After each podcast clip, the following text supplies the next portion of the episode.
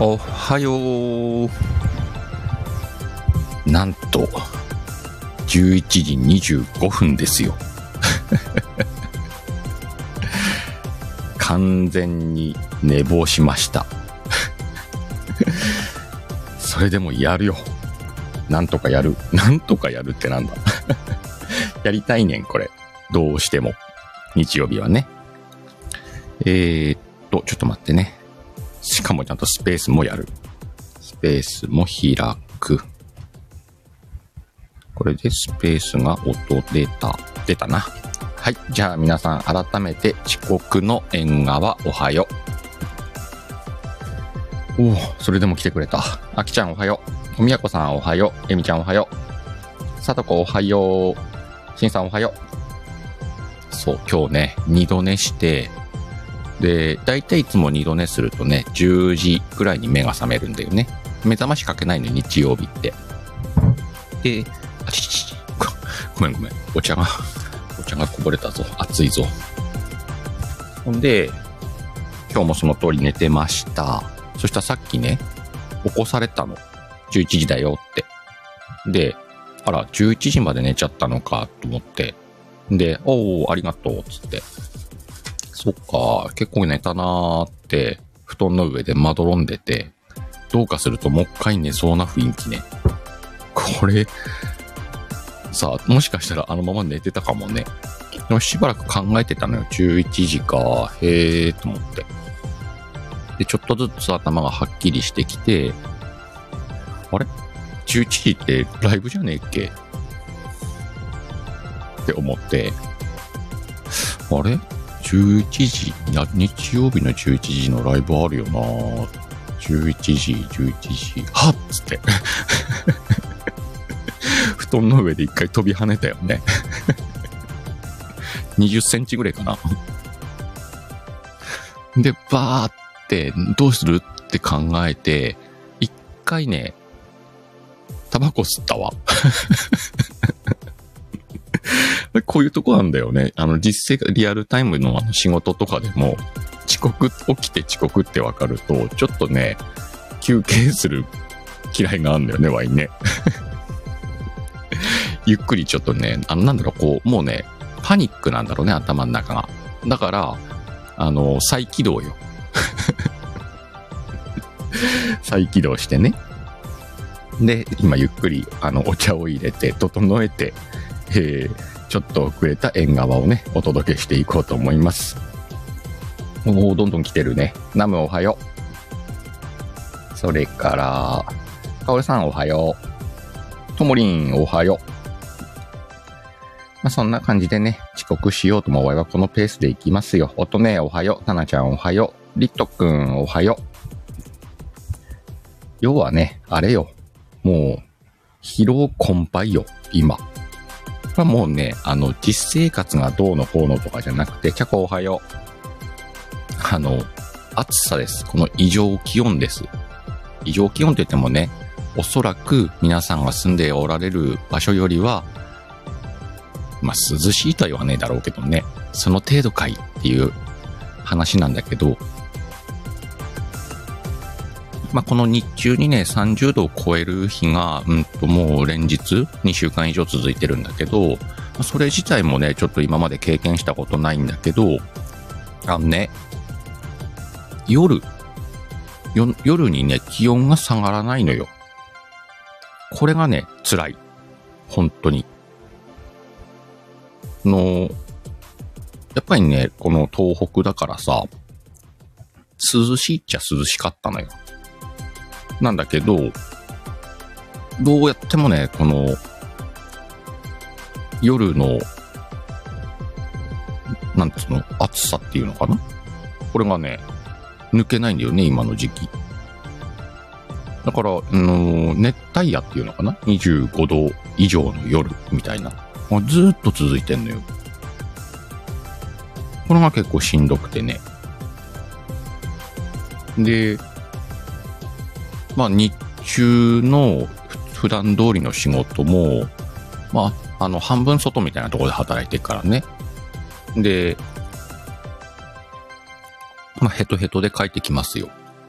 で、普通にまあね、夜過ごして、で、いざ寝ようっていう時に、だいぶ体冷ましたつもりなんだよ。こう、いろいろね、冷やしたりして。でももう布団入って、暑いなっていう状態がずっと続くわけじゃん。なんとか寝て、朝起きるともう30度近いのよ。もうね、これにやられて、おそらく、こう、ちゃんと眠れてないんだろうね。そんな中ね、1週間、2週間とかで過ごしてたら、ここ数日かな ?2、3 日。もうちょいかな ?3、4日。夜がね、ちょっとだけ涼しくなったのよ。なんかこう、努力すると涼しい風が生まれるみたいな。あとうち、異常事態だなっていうことで、スポットエアコンも2つね、購入したんだけど、それもあってね、ちょっとずつこう涼しく夜過ごせるようになって、で、今日ですよ。昨日の夜か。昨日の夜もさ、もう、ほとんどのライブ聞けずに、もう無理だなと思って、ビールも飲めなかったもんね。飲めなかったって2本くらいかな、2、3本飲んで、あ、もうダメだと思って寝て。だから昨日寝たの早いんだよ。12時、1時前くらいかな。多分さ、今までの疲労、蓄積した疲労を今日取ったんだろうね。うん、言い訳ね。言い訳してみた。そんなわけで今日はね、もうすでに11時半ですよ。こんなこともあらあな。しゃあねえわ。でもなんだろう。力仕市場こんなことはちょこちょこあるからね。珍しいことでもないわ。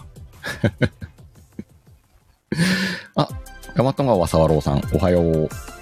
それから、誰来てる？あ、しいのみさん、おはよう。さて、そうやってダラダラ喋ってるうちにね、どんどん時間が進んでいくんで、今日は何の話だったっけかな。あなただからねって書いてあるね。やる？この話。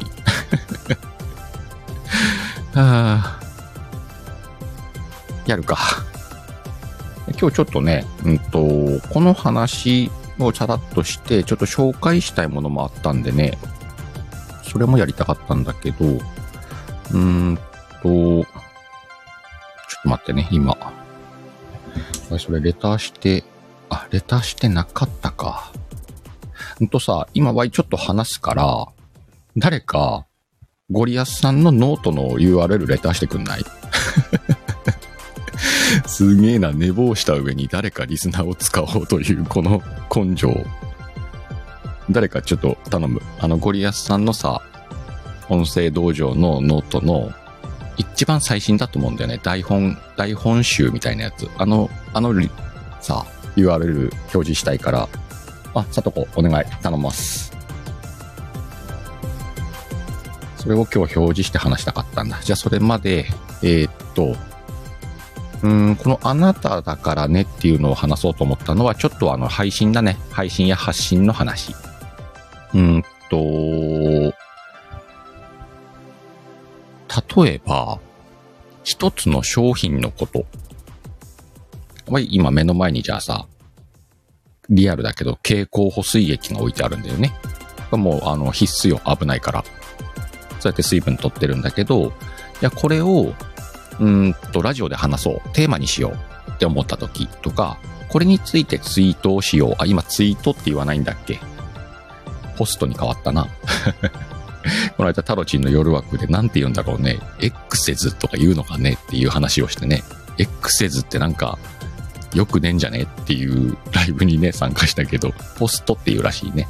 そういう発信をするっていう時にね。任務完了。じゃあそれ表示しながら話そう。さとこありがとう。これみんな見といてね。後で話すから。で、じゃあこの経口補水液のことを発信しようと思った時、どうする？例えば、この経口補水液って何ですかっていう話をしたりするよね。熱中症対策だったりとか、脱水症のために、飲むものとか、内容は何でできててとか、例えば、昔なかったよねとか、いろんなそういう現実的な情報を話すっていうこと多いと思うんだよね。もちろんさ、この情報っていうのは必要よ。なんだけど、例えばこのシカラジ、シカヘルの縁側に来てる縁側ーズの皆さんはさ、まあまあ出会うと思うけど、まあまあ説明しないときあるじゃん。ググっといてって。情報はググっといてね。で、話し出すことがよくあると思うんだけど、要はね、ググってわかることなんか、言ってもしゃあないのよ。だってそれググってわかるからね。でも、これって Y が取ってる手法であって、例えば、あなたがググってわかる情報を文字や声でお届けすることを知りたい人もいるってことね。それがいわゆるファンよね。だから、正解不正解の話をしたいんじゃなくて、Y はこの情報を飛ばして、この蛍光補水液というテーマで15分の漫談をしようと思っていつも話すわけだ。漫談今 Y 漫談って言った？そうか、Y 漫談をしてるんだね。で、その15分間漫談しようと思った時に、蛍光補水液って何ですかっていう話をするのが、ちょっともったいないなと思っちゃうわけよ。時間がね。もちろんこの説明を入れた上で、テーマも入れて何分で話すっていう構成もいいだろうね。いわゆるこれ構成の話なんだよね。で、その構成を考えるときに、いかに聞きやすいかとか、皆さんがどうやってるのかって参考にしたり、本を読んだりとかすると思うんだけど、まあ大事では大事だけど、多分ね、そこじゃねえんだよ。リスナーさんはね、Y が何を話してても聞きに来るのよ。聞きに来るのよっていう言い方あるか。聞きに来てくださるんですよ。まあ今コメント欄全然見ないでやってるけど、まあ多分おそらく皆さんね、交流してくださってるでしょうよ。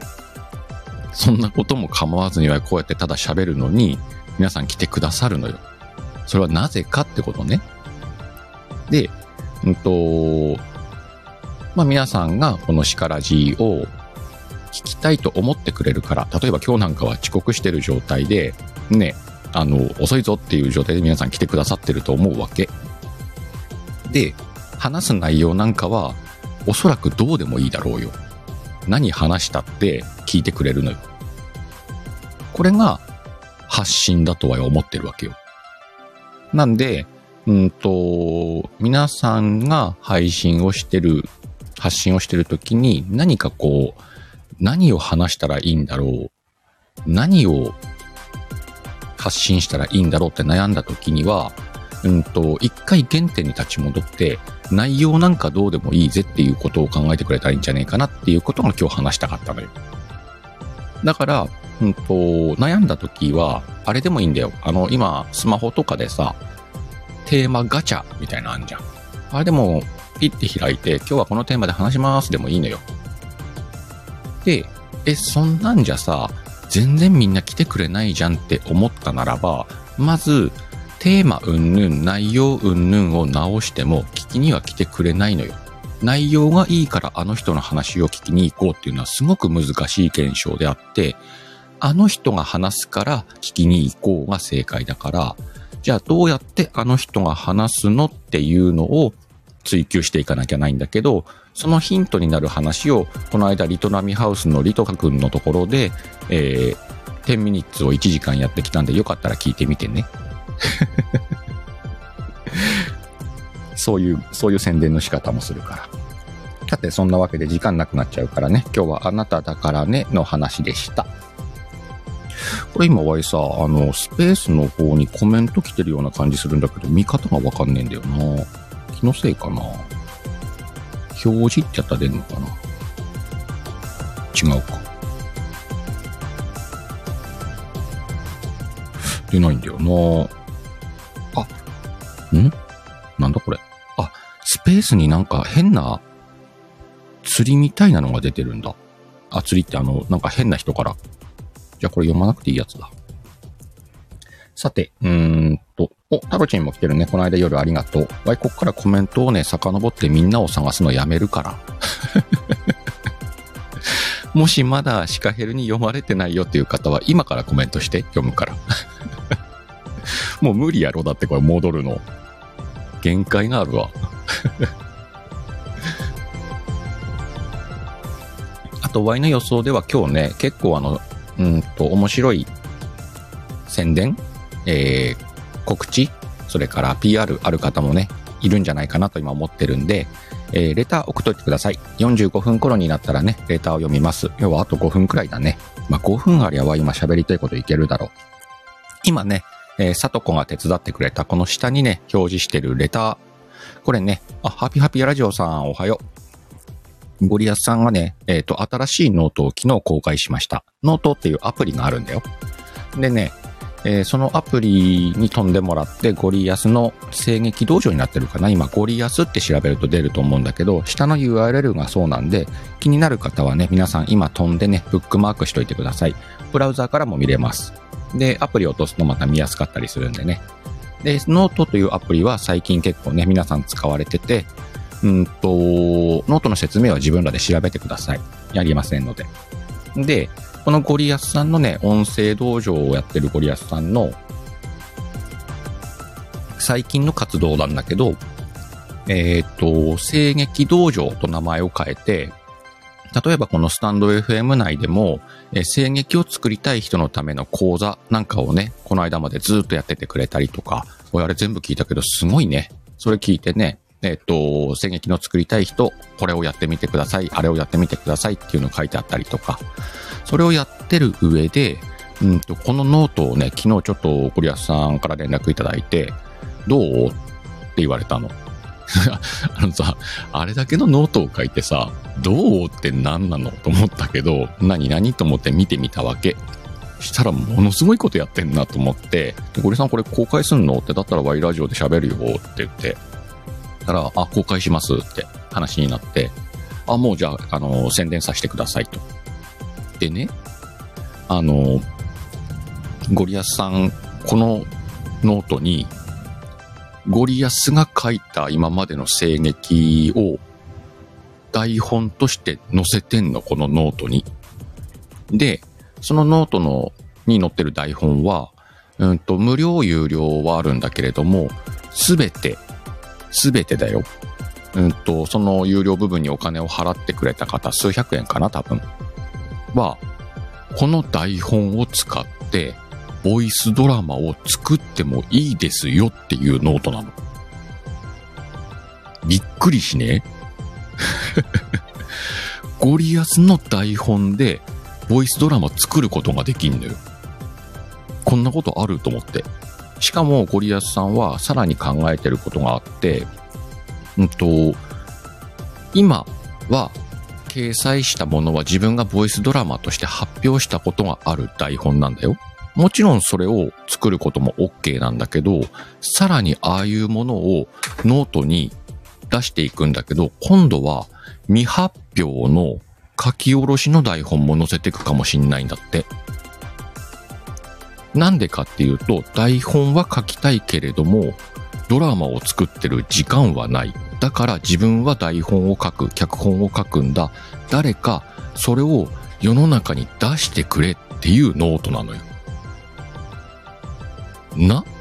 すごくねっていうノートがあるからみんな下のね、ノートに飛んでみてね。これ以上熱く語ってると、宣伝告知の時間がなくなるんで、そろそろ宣伝告知のレター読みに変わっていこうと思います。鍋本さんおはよう。お、みやさんおはよう。さっきも言いました。名前読んでもらってないよっていう方はね、今からコメントしてください。ということね。なので今日はコメント読みもね、ごめんなさい、ぶっ飛ばします。理由は鹿が寝坊したから。まあでもこのゴリアスさんがノートで調整したことは、皆さんね、すごさが伝わったと思う。特に Y はその、なんだろう、ボイスドラマのね、制作なんかに関わらせていただくことが多かったんで、こんなことをやる人がいるんだなっていう話だよね。あの人は本当すごいよ。んで、このノートぜひ皆さんね、見に行って、もしそこに皆さんの中で感動があったら、どこかで紹介してください。これすごくいい試みだと思うんだよ。例えば、X で、サイトをこうめんどくせえな、Twitter でリツイートでもいいし、あとは、インスタとかね、スレッズに載せてもいいし、もちろん、このスタイフ上で、ね、ゴリアスさんはスタイフ大好きだからね、スタイフ上の放送で、概要欄にリンク載せて話してあげるとかね。そういうのは、もし、皆さんが、ちゃんとあれだよ、ノートを見て感動したぞと思った時だよ。それを何がしかの方法でね、広げてもらえたらすごく嬉しいです。よろしくお願いします。あ、なるほどね。沢朗さん。ゴリアスさんのノート見ましたが、これをドラマにするには相当パワーいります。監督目線。これもあるね。これやってみたらわかるんだろうね。あとは、今上がってるものなんかは実際ドラマが上がってるからね。例えば、ゴリアスさんとは違うニュアンスのドラマを作って、同じ脚本でもこうな変わるよみたいなことが見れたりもするよね。そうね、沢朗さん。ちょっとこの台本で、あの人と、あの人とって考えたら、あーってなりましたと。Y もなりました。なんで Y は、ゴリアスさんの台本にお金を払って、まず脚本を使う権利を得て、次に沢朗さんに声をかけて、監督をお願いして、それから自分がこの人でやってほしいなっていうキャスティングをしてっていう、やっぱりプロデューサーをやりたいね。自分ではできないもん。あとは、プロデューサーとして、新しい監督さん探したりとかするにもね、すごく使えるんじゃないかなと思ったもんね。さて、そんなわけでレター読んでいきますよ。あ、さとこ、このゴリアスさんのレターありがとうね。じゃあ次行くぜ。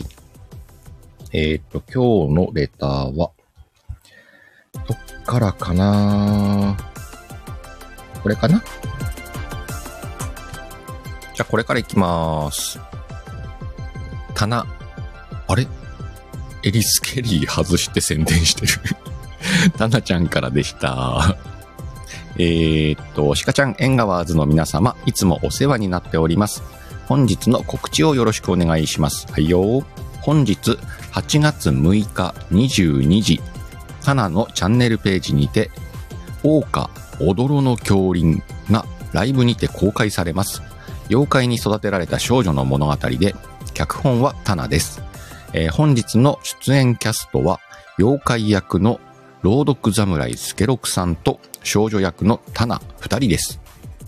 とても緊張しておりますが、皆様に温かいものをお届けできるように、スケさんにお力添えをいただきながら演じたいと思っております。本日22時、お時間とお心にお許しのある方、ぜひお耳寄りください。そしてこちらの声劇物語を秋頃の完成を目指してボイスドラマ化します。タナ監督、タナカン作品です。タナカン使ってくれてんのね。先日出演キャストさんが決定いたしましたので、本日の13時、タナのチャンネルページにて出演者発表の収録が上がります。よろしくお願いいたします。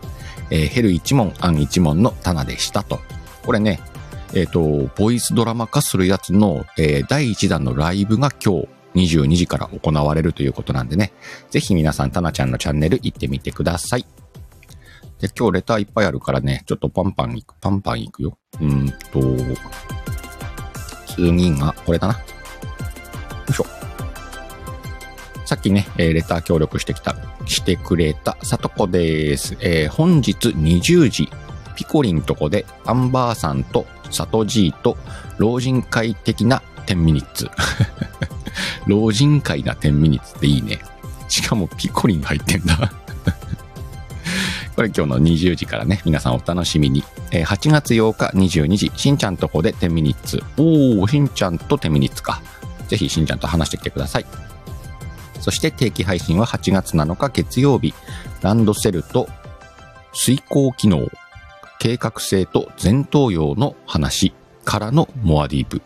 モアディープは無料期間、日曜までに短縮してますと。ね、無料のうちに皆さん聞いてもらって、時間経ったモアディープもね、有料で配信されてますんで、よかったら聞いてみてくださいね。声質改善と音声治療のモアディープが今無料で出てます。チェックしてねんってことで、さとこでした。で、次のレターいくぜい。今誰行った？さとこ行った。さとこの次。これだな。じゃ次のレターでーす。はい。大和川沢郎さんでーす。STF ドラマ祭出展作品、セーヌ川の朝オマージュ、大和川の夜、遠ざかる日常と鈴の音、本日の夜22時より公開。継承略で声の出演、パンちゃん、サワロー、マイマイ、エミゾー、原作、エミゾー、主題歌、サーちゃん、届け君へ、監督、サワロー、シカヘル参加のセーヌ川の朝とも深く関わっているご縁です。音楽のさーちゃん、原作のパンちゃんは今回出演。そして前回出演のエミちゃんから今回は原作エミゾーさん。そして広報兼キーポイント役シカヘルが広報兼キーポイント役のシカというね。そしてそこからのご縁のマイマイ。もうわけわかんないけど、とにかくご縁です。お時間が許せるなら今夜でも明日以降でもお聞きくださいませ。届け君へ。ということでね。まあ、いろんな関わりがあってね、STF ドラマ祭から派生した、今回の大和川の夜ということになります。とにかくね、いろいろプレミアムよ。あとはね、昨日夜ね、パンちゃんが歌ってたりとか、エミゾーさんが、告知したりとかもやってたしね。あとは、スター A とかでもね、やってたからね、情報がだいぶ出てます。ぜひ今日の22時ね、お楽しみに。そして、次のレターは、ここか。はい、ともりんからレターいただきました。ともりんの所属している A ビジョンのチャンネルで、8月8日、うりおしチャンネルで、緑のカエルさんとコラボをいたします。ぜひ聞いてみてください。カエルさんの Kindle や展示のインタビューをさせていただきますと。ともりんのインタビューを A ビジョンでやるんだ。で、じゃあ A ビジョンプラスで上がるってことだね。ぜひ皆さんね、A ビジョンさん最近活動もすごくしてらっしゃいますし、このカエルさんね、面白い人なんでね、それをともりんが掘るというこの番組、聞いてみてください。8月8日だね。皆さんお待ちしております。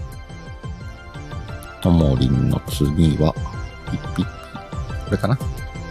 はい、表示。みやこさんからです。10ミニッツラムネのサムネを勝手に作りました。よかったら皆様使ってくださいね。URL 貼ってあるね。みやこさんこれ自分のところのどっかにも貼る？概要欄じゃなくて、コミュニティかどっかに。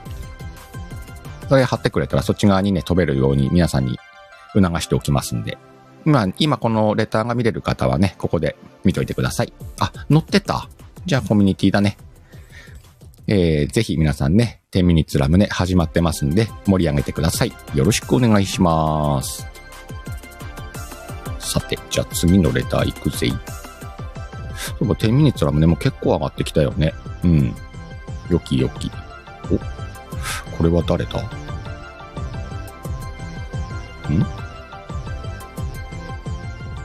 これはじゃあ表示するね。これエミちゃんだな。パソコンから送ったから名前がないんだ。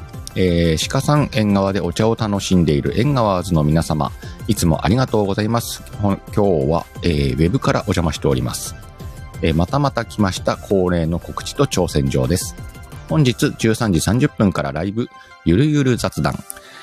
ごめんなさい。今、携帯が充電できなくなってきてて、もしかしたらできないかもです。あららら、大変。鹿さんへの挑戦状です。早口言葉チャレンジのお題。今週のお題は、魔行。魔ってなんだ？魔って何？なんかいい例えが出なかったわ。いいか。間です。ん？これ間なの？天王寺のマイマイ堂から舞を前と舞戸の使い、前戸のように舞が舞えるなら待って舞も舞いますけれど、舞戸のように舞が舞えませぬや舞が舞えませぬゆえ待って舞は舞いませぬ。ああ、なるほどね。まだね。長っ長いけど一回やってみるか。じゃあシカヘルチャレンジでーす。天王寺のマイマイ堂から舞を前と舞戸の使いが、もうここで無理だな。天王寺のマイマイ堂から舞を前と舞戸の使い、舞戸のように舞が舞えるなら待って舞も舞いますけれども、舞戸のように舞が舞えますね。待って舞は舞いませんね。これ全然ダメです。ハートありがとう。噛みましたよ、ちゃんと。これ言えねえわ。ミスっちゃいました。じゃあ、リスナーさんにためになる一言をお願いします。みんな、配信するときは内容じゃねえぜ。これ今日やったところやん、ちょうど。では、素敵な午後をお過ごしください。鹿さんの弟子、エミでした。と。やっぱこの早口言葉っていけねえんだな。早口言葉の10ミニッツやってる人いたね。あれ誰だったっけ？クルちゃんとタナちゃんかな。猫通さんおはよう。さて、じゃあ次のレターに行きますせ。次がこれか。ほいっと。あ、なるほどね。語り屋しんさん、新番組有料級8月15開始。告知失礼します。今月から新番組有料級を立ち上げます。毎月15日、30日という日付を固定でゲストをお呼びして30分ほどの基本設定でいろんな質問をさせていただく番組です。出演希望の方がいれば、1日のうちに複数回の枠を開く可能性もあります。随時ゲスト募集ですので皆様よろしくお願いしますと。これね、カタリンが肝入りで始めた、肝入りかどうかわからんけど、新番組ね。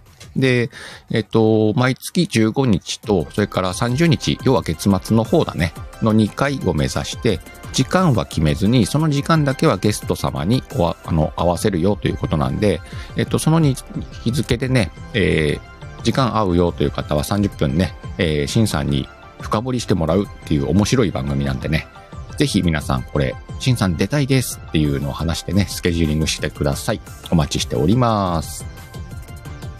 そして次のレター、これ時間内いけるか？ギリギリいけそうだな。はい、しのみさんからです。明日から始まる A ビジョンプラス公式チャンネルのサードシーズンの、金曜日の枠のサブパーソナリティを担当します。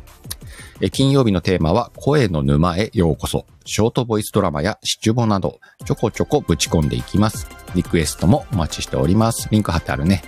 それから12日土曜日21時からクラスターでメタバース怪談ナイトに登場しますと。ぜひクラスターの方にも行ってみてください。お、しのみさんが怪談やるのいいね。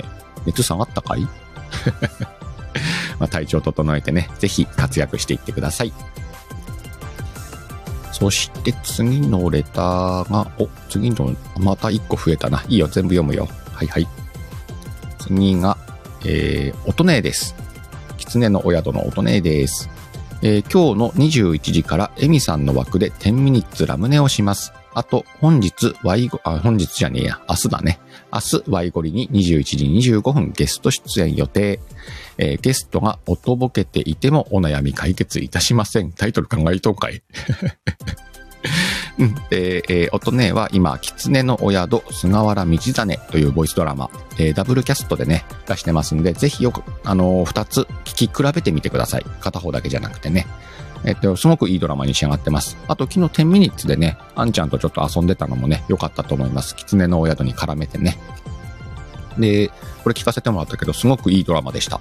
なんか続きがありそうでね、なんかいろいろ期待できるなと。これも STF のドラマ祭から派生してきて、今、音音がね、新しいのを作ったと。豪華なゲストも出てるんでね、よかったら聞きに行ってみてください。そして、両方聞いてみてください。そして、次の、もうお昼のチャイム鳴ってんな。音鳴ってる？大丈夫？まあ、いっか。次が最後っぽいね。このレターを行くよ。猫通さんです。猫通さん、この間ワイコリありがとうございました。告知失礼いたします。8月8日、豪華キャストでボイスドラマ、耳なし芳一をお送りします。よろしくお願いします。皆さんこれね、8月8日にね、猫通さんの、3周年の記念なんだよね、スタイフの。そこにね、耳なし芳一というタイトルを選んでね、これをドラマ化して皆さんにお届けするという。耳なし芳一ね、結構皆さん知ってる方多いのかなって思うし、あ、でもちゃんと聞いたことないなっていうのも、あると思うんだけど、この猫通さんの耳なし芳一を聞いてください。すべて解決します。すごくね、聞き応えのあるドラマに仕上がってるということなんでね、8月8日、猫通さんのチャンネル、ぜひチェックして、ボイスドラマ聞いてください。豪華キャストも出てますんでね。確かね、桜吹雪さんとか、ザキのタイルさんとかね、あの辺。あとは、ヒアーからね、参加されてる方とかね。あ、そうそう、猫通さんね、原作プラスアルファでね。猫通さん、もしよかったらさ、あれの概要かなんかある？レターでもう一回送ってくれたら、概要も読み上げるよ。よかったらね。あるようだったら、あの内容がわかるようなやつ。ね、今ね、追加のレター来てるから、それ読んでるからね。音ねから追加のレターでーす。そうね、これ、告知し忘れたろ。これ、ちゃんとやっていかないとね。音ねがね、今年のハロウィンに新しい企画を立ち上げようとしております。違うな、立ち上げ上がりましただね。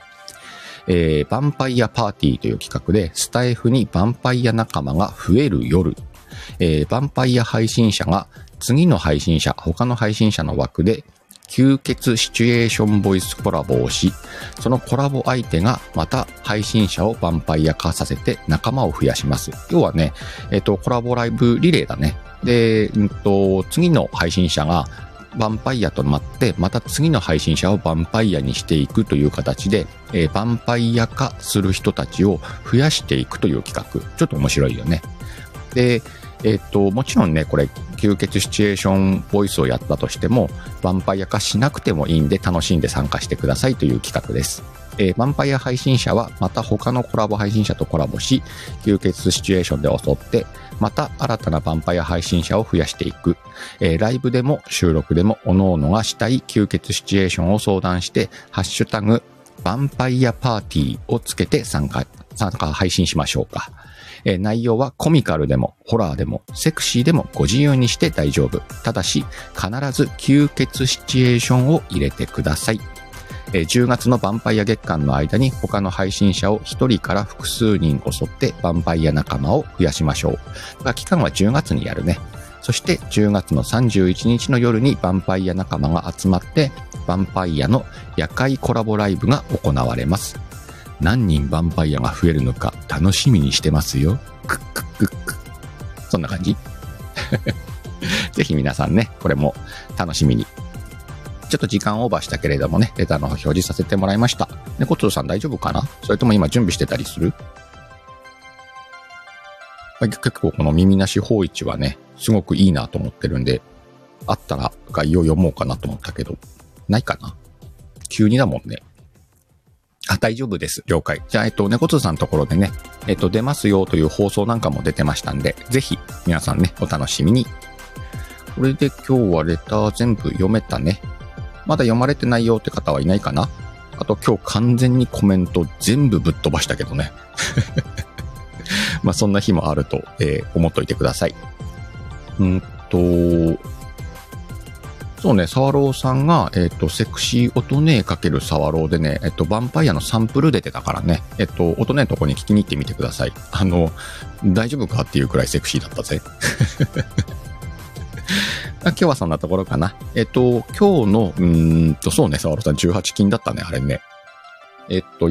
本当に今日ね、いろんな、ボイスドラマだったりとか、ライブあるみたいなんでね、皆さん今日もね、お忙しい日曜日にはなるでしょうけれども、暑さに気をつけて、寝坊してもいいからさ、ゆっくり体を休めてね、社会に対応なんかしなくていいよ。自分の体大事にしようぜ。